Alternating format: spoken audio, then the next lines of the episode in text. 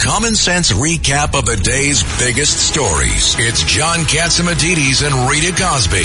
Katz and Cosby on seventy-seven W A B C.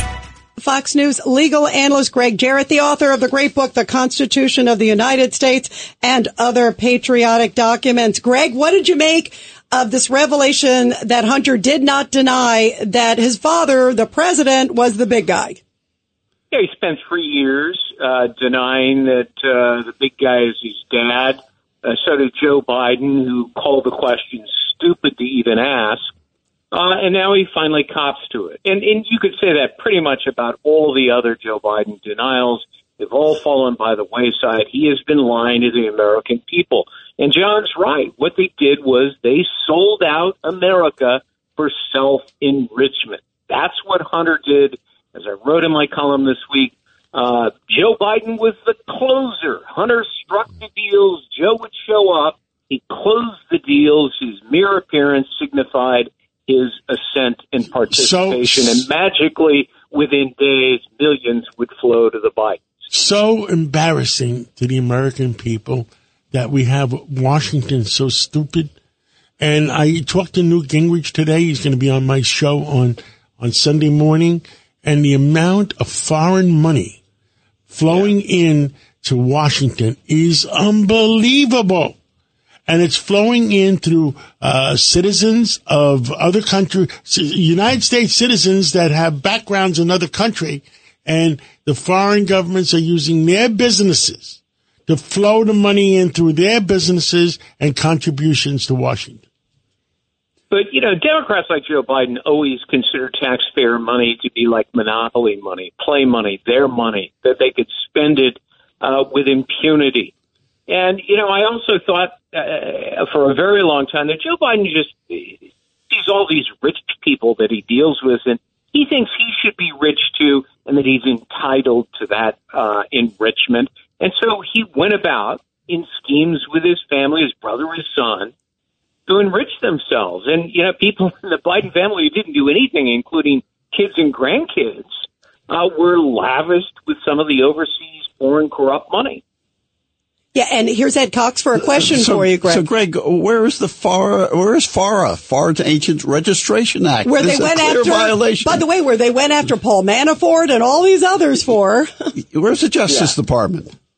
Oh, absolutely. It, and I mentioned that a couple of days ago in my column on Fox News. The, the evidence now makes it abundantly clear that he committed a felony under the FARA violation, uh, as well as the Foreign Corrupt Practices Act, and many Uh, pieces of evidence uh, accumulated suggest also bribery under eighteen U S C two oh one. Look up the statute. You'll say, wow, seems like it was written just for the Bidens. Yeah. By, by the way, was uh, Hunter Biden a feeble, elderly, well-meaning old man? I mean, because, you know, I, I, exactly. It's like, why did they get these exemptions? Let's go to Judge Weinberg. Greg, the most outrageous part of this whole situation is the fact that this was covered up and whitewashed by Weiss, the U S attorney in Delaware, later appointed by Garland as the special counsel. What are your thoughts about that? Well, it makes the I R S whistleblowers look like even bigger heroes uh, because that sweetheart deal was blown up and set ablaze when the I R S whistleblowers testified, hey, wait a minute, there's a cover-up here by Joe Biden's Department of Justice. Uh, they're trying to give Hunter Biden immunity Uh, so that they can continue to bury the incriminating evidence. And so, you know, David Weiss is not uh, a, a hero. He is a villain. He was only forced to bring the charges against Hunter Biden, kicking and screaming because of the I R S whistleblowers. And, Greg, before we let you go, I got to ask you about uh, the soap opera that is Fannie Willis and Nathan Wade, because the hearing uh, was taking place today. I was watching it all day long. Where do you think that's going to go? Because I don't think the judge is going to rule today. It looks like probably on uh, next week. I think maybe you know better, but what do you think? I, I mean, it's it, it, Fannie Willis kind of parades in court today again and is like, I'm not going anywhere. Uh, do you think well, she is going to be going somewhere and the judge is going to send her somewhere?